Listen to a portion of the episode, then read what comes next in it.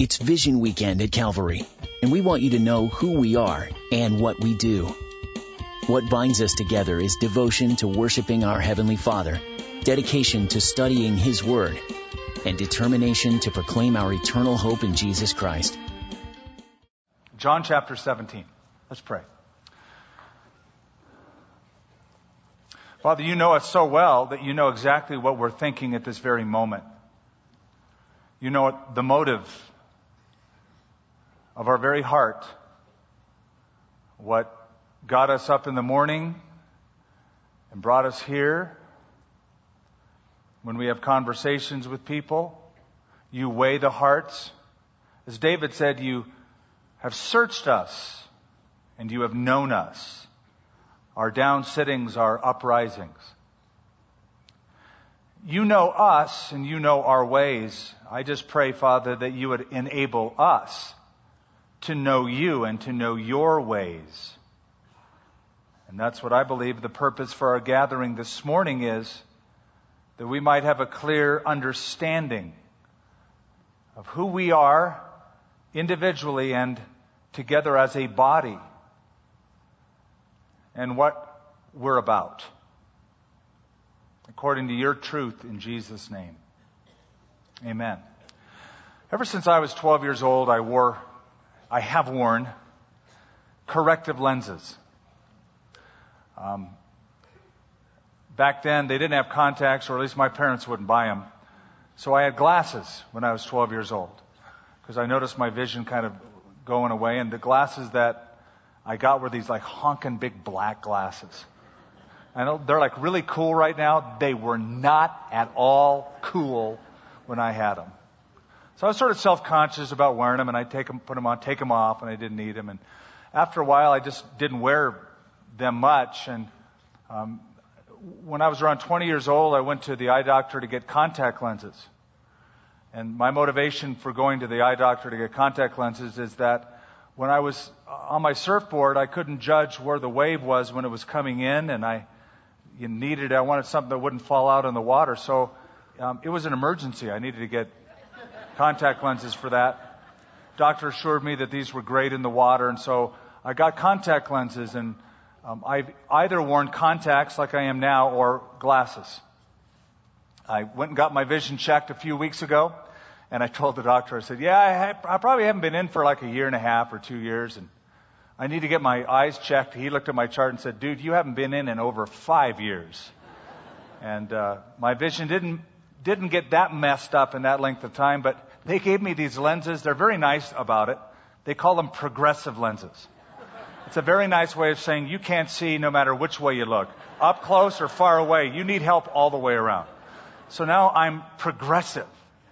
I've got progressive lenses.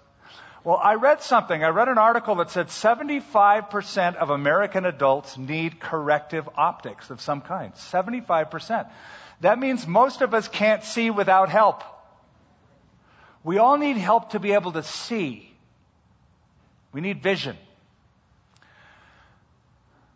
There was a man named Arthur, 90 years of age. He was an avid golfer and a good one. Problem is, he came home one day after a golf game and he t- tells his wife, I'm going to have to quit playing golf. Because I can hit my ball, but I can't see where it's going. My vision's so bad that I, I just can't do this anymore. And she said, Well, next time you play, you ought to bring my brother with you. And uh, Arthur said, Your brother's 103. How's that going to help? Because he's 103, but he has perfect eyesight. So they went out to play golf, and Arthur teed the ball up and took a mighty swing and followed through and sounded really good. And he then said to the 103 year old brother in law, Did you see my ball? He said, Of course I saw your ball. I have perfect eyesight. He said, Okay, where'd it go? He said, I can't remember.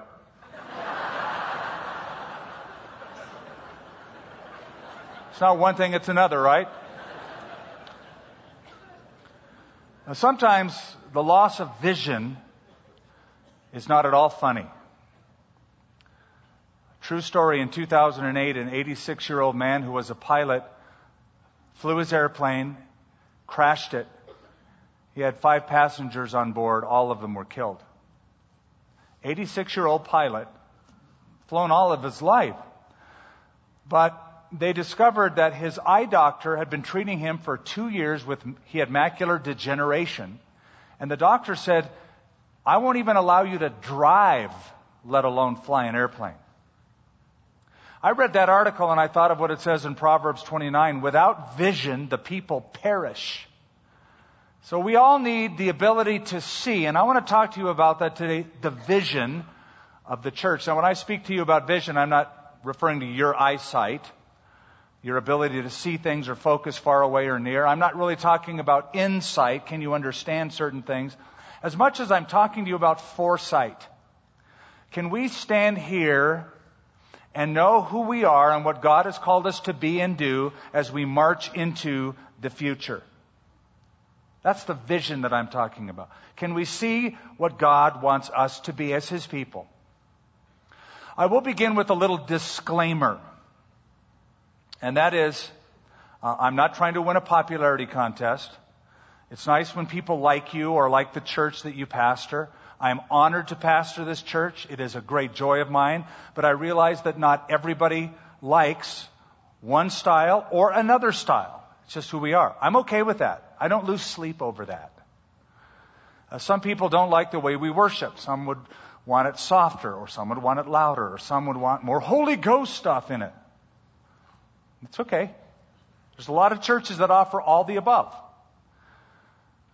Not everybody likes our style of expository teaching. They would rather have more exhortation or more liturgy. Not everybody likes the fact that we do evangelism um, having altar calls often at our service. Well, altar calls aren't in the Bible. Yeah, I, cars aren't in the Bible, but I bet you drove one to get here. Some people don't like the size of the church. Just too big, they say. I understand that. I understand all that. But I will say you can have a small church experience in a large church by simply belonging to a small group. And if you want to go to a small church, no problem. It's okay. But then when you get there, pray that it never grows. Because otherwise you're going to be unhappy again and the cycle starts. What does God want us to be? What, is, what has God called us to do?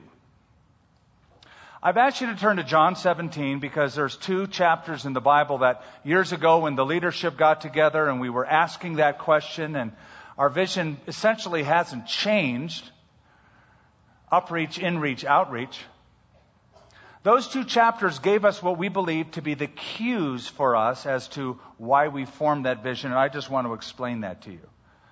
John 17 is Jesus' prayer to his Father. Acts chapter 2 is the birth of the church and how they actually practiced what Jesus was praying for in John 17. First of all, look at verse 1 of John 17. It brings up uh, the first thing in our vision statement, that is upreach. We believe a church should be one that radiates the glory of God. Verse 1. Jesus spoke these words lifted up his eyes to heaven and said, Father, the hour has come. Glorify your Son, that your Son may also glorify you. Verse 4 I have glorified you on the earth. I have finished the work which you have given me to do. And now, O Father, glorify me together with yourself with the glory which I had with you before the world was. I manifested your name to the men whom you have given me out of the world. They were yours. You gave them to me. They have kept your word. Go all the way to verse 22. And the glory which you gave me, I have given them, that they may be one just as we are one. If you were to go through this chapter and count the number of times the word glory appears or glorify appears, um, if you have the version that I have, you'd count up eight times. Eight times glory or glorify appears. Now, wouldn't you agree that the, the, the term glorify is a, a, churchy sounding term? You don't probably use that in your daily uh, expression at work. You don't stand in line at the grocery store, excuse me, uh, I have to go glorify. It's a, typically a word you reserve for a spiritual vocabulary, especially when talking about God Himself. But it's used eight times in this chapter. Question is, what does that word mean? Glory or glorify? Well, it means two things essentially in the Bible. Number one, it is the visible expression of God. Or the visible experience, you might say, of God. When God shows up to people in the Bible in His glory, there's some manifestation. Look at it this way. It's the outward wow that brings the inward whoa.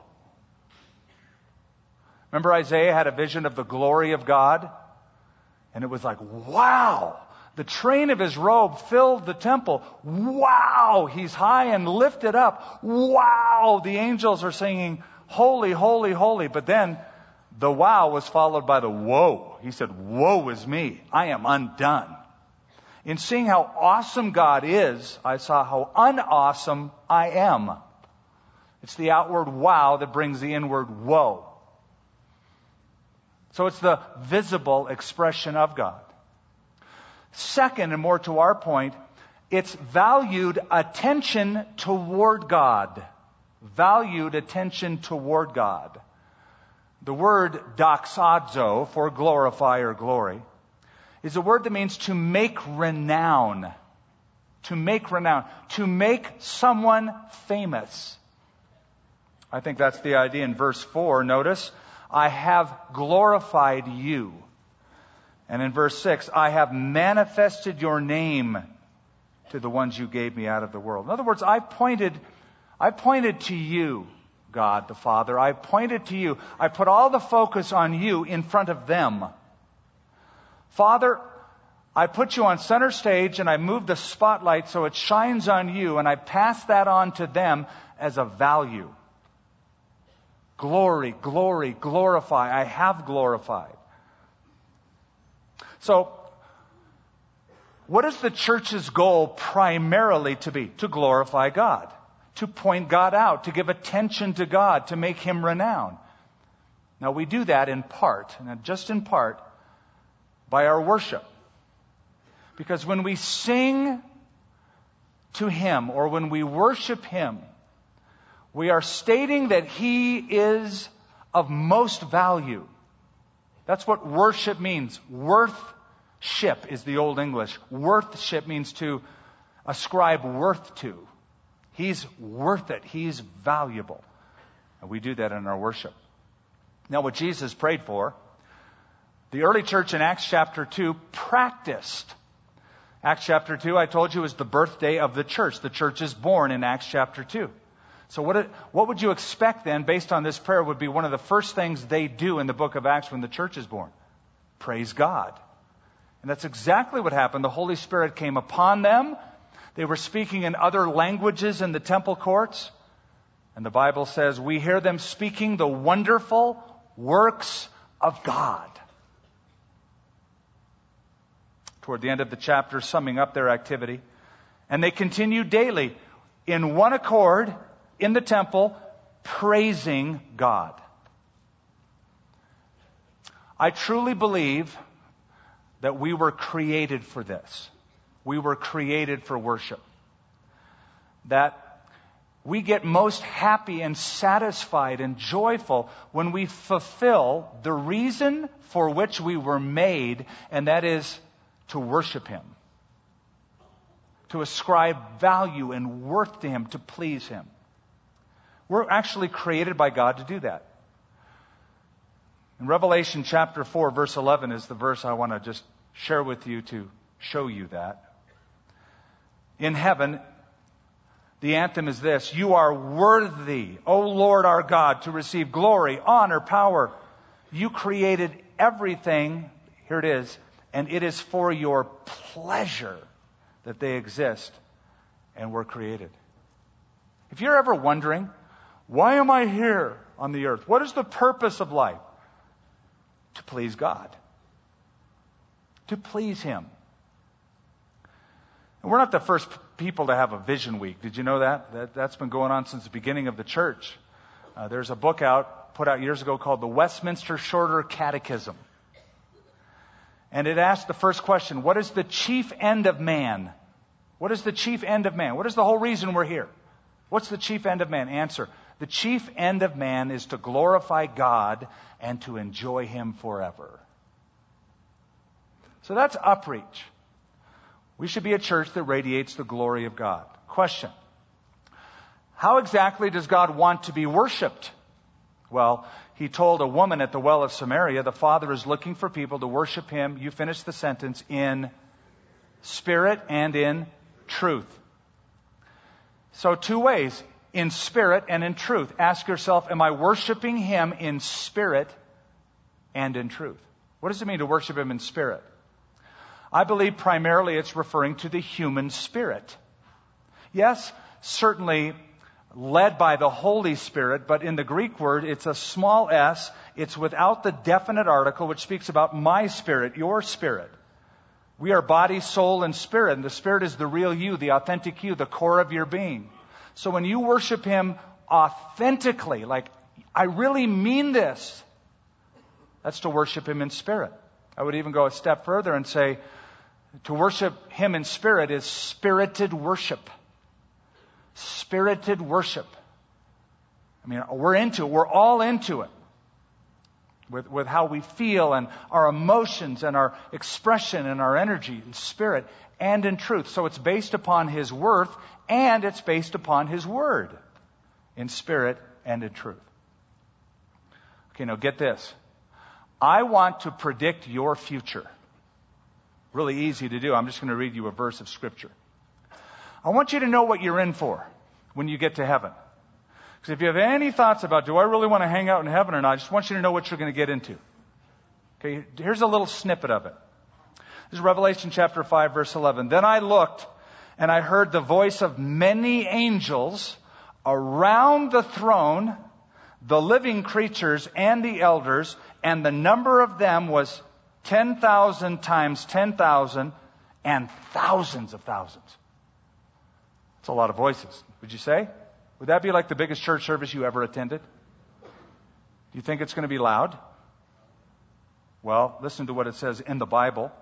Saying with a loud voice, Worthy is the Lamb who was slain to receive power and riches and wisdom and strength and honor and glory and blessing. And every creature that was in heaven, on earth, and under the earth said blessing and honor and glory and power to him who sits on the throne and to the Lamb forever.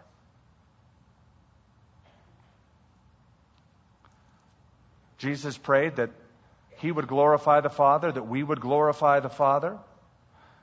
The book of Acts shows that they did that. In heaven, you're going to be doing that with a loud voice, giving honor and glory so this is what it tells me. When it comes to our worship experience, there's one thing we can't do. We can't do this. Ready? This is what you can't do. Not allowed. That doesn't sound to me like you're all in. La, la, la,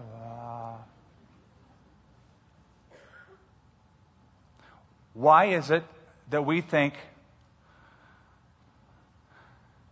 ascribing worth to the most worthy being on the whole, in the whole universe ought to be carefully contained? Do you think, do you think God looks down when we're just kind of like not engaged in worship and says, Oh, I love that. Way to hold it all in. Man, I'm just so stoked when you don't let anybody know that you love me. Love that. Now, before you say, well, I'm not the emotional type, you lie. I've seen some of you at games. I've seen some of you when we score and you shoot up in the air and you shout out and you're so happy, or when your child scores, or when you shoot a good drive down the freeway. Uh, freeway. That's me. And I scream out, but it's not a happy scream. There's an emotion there. And before you say, well, I don't have a good voice, that's why I don't sing, prove it. Prove that you don't have a good voice. Sing it so loud so the people around you want to drown you out. Seriously. Seriously. There's only one qualification you need. Make a joyful. Can anybody do that? Anybody can make a joyful noise. You have the voice that God Almighty has given to you. It's an adequate instrument to bless Him with. And they cried out with a loud voice and they said this. So upreach. Be all in. Be engaged when you worship.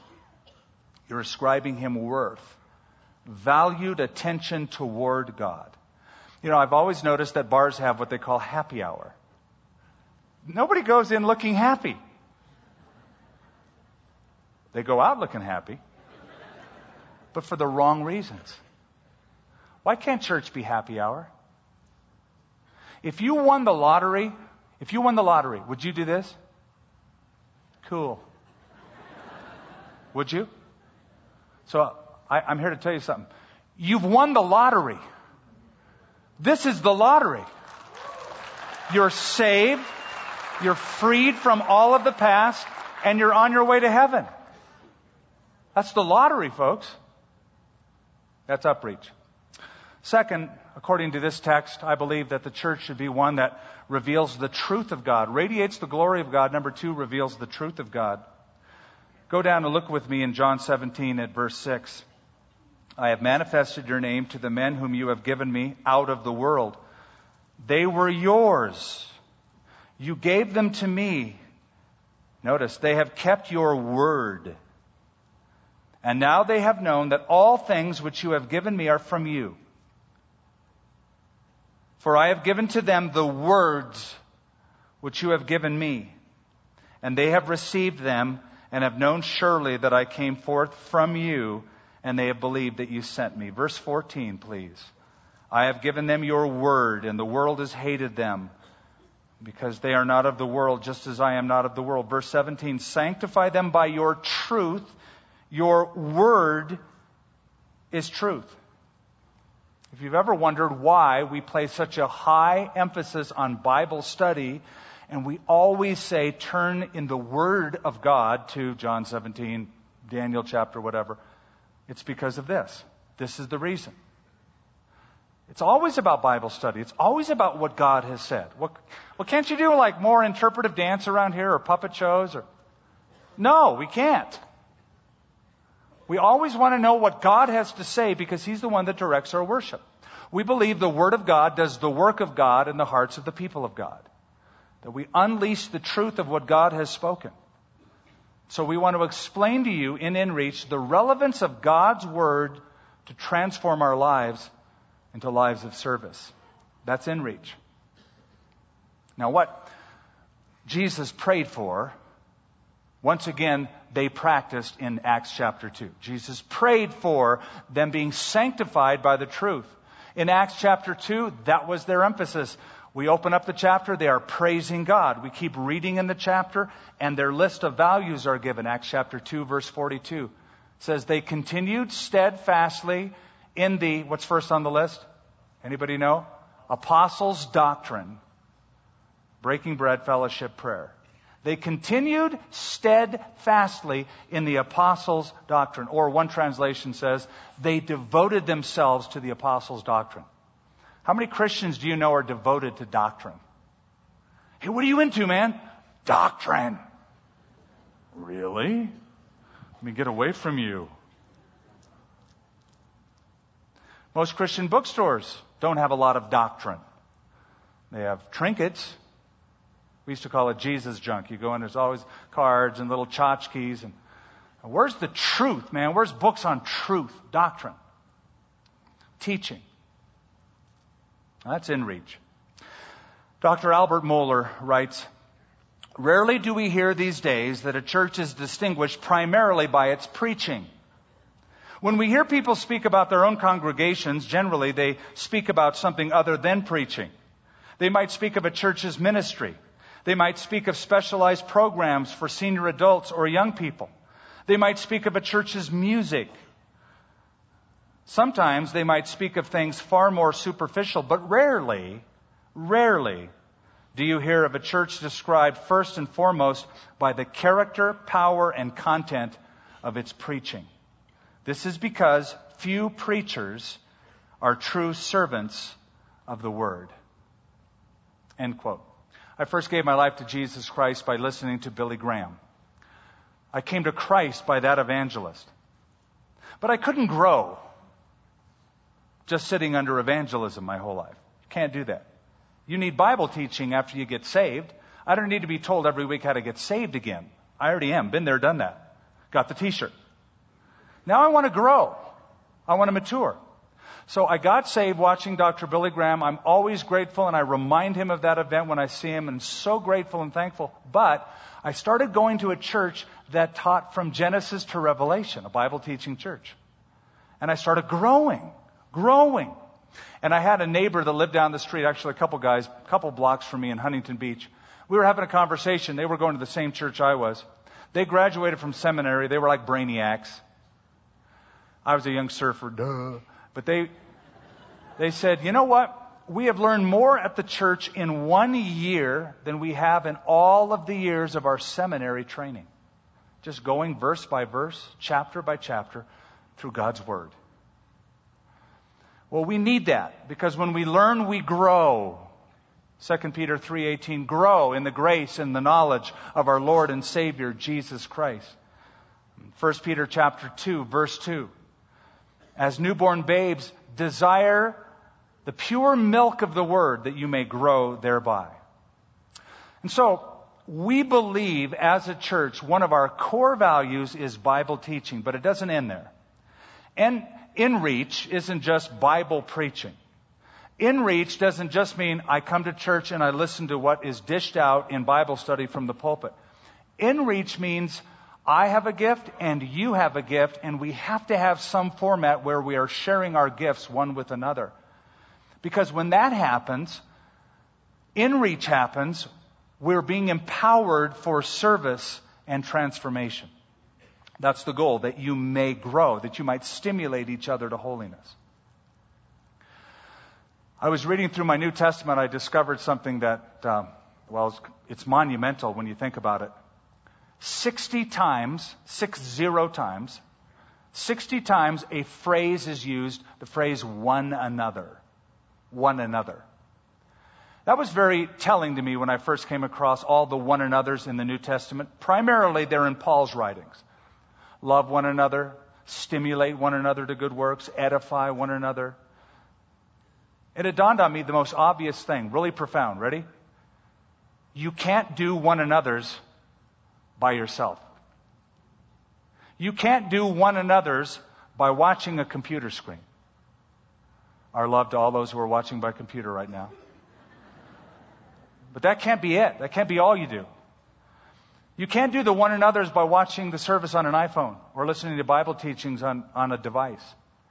To do one another's, you have to be with one another. You need some format where we are sharing collectively, corporately, the expressions of God, Christ, in our lives to one another. And that's where home fellowships come in. That's where the little specialty groups we have at the church, that's where our connect groups come in. We want you to get plugged in so that in-reach happens in your life and you're sharing with us what God has done with you. Third, we believe that the church ought to be a church that rescues the enemies of God rescues the enemies of God. We radiate the glory of God, that's upreach. We reveal the truth of God, that's inreach. But number three, we want to be about rescuing the enemies of God. Look at verse 18. One verse, chapter 17, verse 18. As you sent me into the world, I also have sent them into the world. You know what that verse says? It says this You're on a mission from God. That's what it says. You're on a mission from God. Number two, it says you're on the kind of a mission from God like the one Jesus was on from his Father. As you have sent me into the world, so I also send them. Does anybody know why Jesus came? Do you know what his mission was? He said so in the Gospel of Mark. For the Son of Man has come to seek and to save those who are lost. That's what Jesus is about. Looking for people who are lost, seeking them and saving them. Now read verse 18 again. As you sent me into the world, I also have sent them into the world. The word sent is a very interesting word. It's the word apostello, apostello in Greek. Is that, what does that sound like? Apostello. Apostle. It's exactly what it means. An apostle is somebody who's been sent. So, I have been sent, apostello, I send them, apostello. Father, you've apostled me, I'm apostling these guys. I'm sending them out. God's plan to rescue unsaved people is by sending saved ambassadors into their midst and giving them the gospel. Please never let this church become a bless me club. A lot of people join churches because of all the benefits, like a country club. I join for the benefits that it gives the members. Well, there are benefits. There should be benefits. You should come and be able to pour out your heart and be loved and be prayed for and, and get healed and be part of a family. However, you know we're the only outfit on earth that exists for the benefit of non members? We exist for the benefit of those who don't know Christ. We have a tendency as human beings to focus on ourselves. We do that a lot. In fact, we probably do that every 10 seconds. We, are just, just who we are. We think about, I'm hungry, or I need to do this, or here's my issue and my problem. It's just who we are. I'm not knocking that, I'm not putting it down. It's who we are as people. But we, we need, therefore, to be reminded we exist to give God glory, to build one another up, and to bring unsaved people to know Jesus Christ. Now, I think Jesus so knew that about his own disciples that one day as they're walking on a hillside in Galilee, and probably the disciples are thinking, where are we going to have a falafel for lunch? Uh, where are we going to pitch our tents tonight to sleep? And they're just kind of focusing on them and, and their whole thing. And, and so Jesus, seeing the crowds of people that are following him in the distance, said to the disciples, Lift up your eyes and look at the harvest. And notice that it's white, it's ready to be picked. So don't always put your eyes on yourself. Lift them up from time to time and see what's going on outside the church. That's the harvest field. And it is white and it is ripe. Again, what Jesus prayed for in John 17, the early church practiced in the book of Acts. Book of Acts opens and we see the coming of the Holy Spirit, and one unique fisherman who becomes their first preacher named Peter, who stands up boldly in front of the crowds and gives a message, and the people are convicted, and some of the people say, What must we do? And Peter, Peter, Peter says, Repent. This is Peter, who chickened out when a servant girl asked him a few questions a couple days before. Now he's bold, filled with the Holy Spirit and proclaiming the gospel and the resurrection of Jesus Christ to people. That's the model for us. I think that's a healthy pattern. I think this upreach, inreach, outreach is a healthy pattern for every healthy believer, every healthy church. We're saved. We serve. We're sent. Remember those three words saved, served, sent. We get saved and it's all about the relationship with God. We love Him. That never ends. And then, then we start serving one another. But then we also get sent out into the world. That's evangelism. And by the way, that's the reason we do altar calls. We throw out the net. Throw out the net because people are curious. They'll come to church or they'll be invited by a friend and, and we have the opportunity to call them to Christ. That's not the only way to do it. That's just a way to do it. You know, D.L. Moody, it's been often said, was the guy who came up with the idea of an altar call. I don't know if that's true or not. Jesus called people publicly. But Dwight L. Moody, the pastor of Moody Church in Chicago, the first pastor, would often call people forward, and they called it an altar call, and he was criticized for it. On one particular occasion, a woman came up to him and said, Mr. Moody, I don't like the way you do evangelism. He had a classic answer. He goes, You know, I don't think it's really that great either. So I'm always looking for new ways. Tell me, dear lady, how do you do it? She said, I don't do it. He said, then I think the way I do it is better than the way you don't do it. I'll stick with that one. However way you do it, do it. If it means you just build a relationship with a person, if it means you go door to door and knock on doors, if it means you go down to the, the mall and speak to people and pass out tracts. There's a number of ways to do it. Or you invite people to church to hear a message. But do it. Evangelism brings life into a body.